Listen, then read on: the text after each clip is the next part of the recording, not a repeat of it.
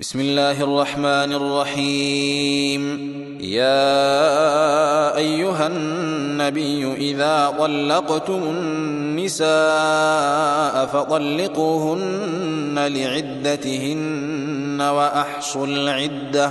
واتقوا الله ربكم لا تخرجوهن من بيوتهن ولا يخرجن إلا أن يأتين بفاحشة مبينة وتلك حدود الله ومن يتعد حدود الله فقد ظلم نفسه لا تدري لعل الله يحدث بعد ذلك أمرا فإذا بلغن أجلهن فأمسكوهن بمعروف أو فارقوهن بمعروف وأشهدوا وأشهدوا ذوي عدل منكم وأقيموا الشهادة لله. ذلكم يوعظ به من كان يؤمن بالله واليوم الآخر ومن يتق الله يجعل له مخرجا ويرزقه من حيث لا يحتسب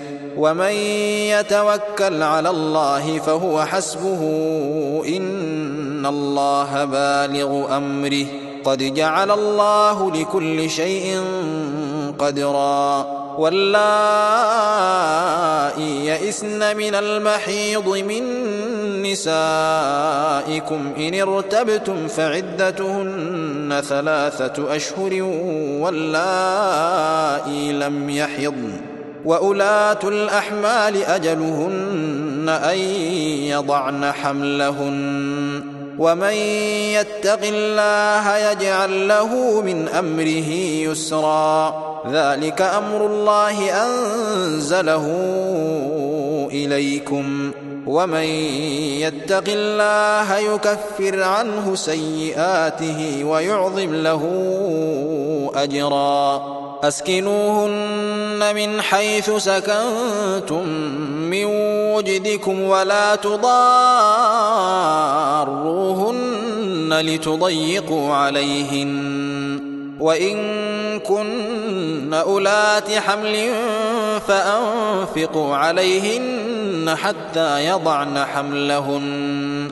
فإن أرضعن لكم فآتوهن أجورهن وأتمروا بينكم بمعروف. وإن تعاسرتم فسترضع له أخرى لينفق ذو سعة من سعته ومن قدر عليه رزقه فلينفق مما آتاه الله. لا يكلف الله نفسا إلا ما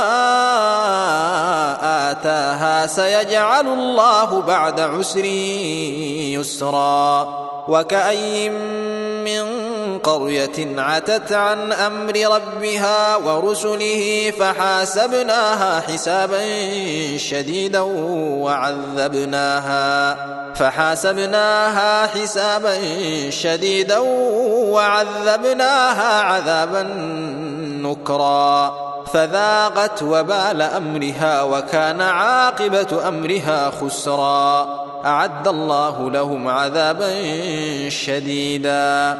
فاتقوا الله يا أولي الألباب الذين آمنوا. قد أنزل الله إليكم ذكرا. رسولا يتلو عليكم آيات الله مبينات ليخرج الذين آمنوا وعملوا الصالحات من الظلمات إلى النور ومن يؤمن بالله ويعمل صالحا يدخله جنات تجري يدخله جنات تجري من تحتها الأنهار خالدين فيها أبدا. قد أحسن الله له رزقا. الله الذي خلق سبع سماوات ومن الأرض مثلهن يتنزل الأمر بينهن لتعلموا لتعلموا أن الله على كل شيء قدير وأن الله قد أحاط بكل شيء علما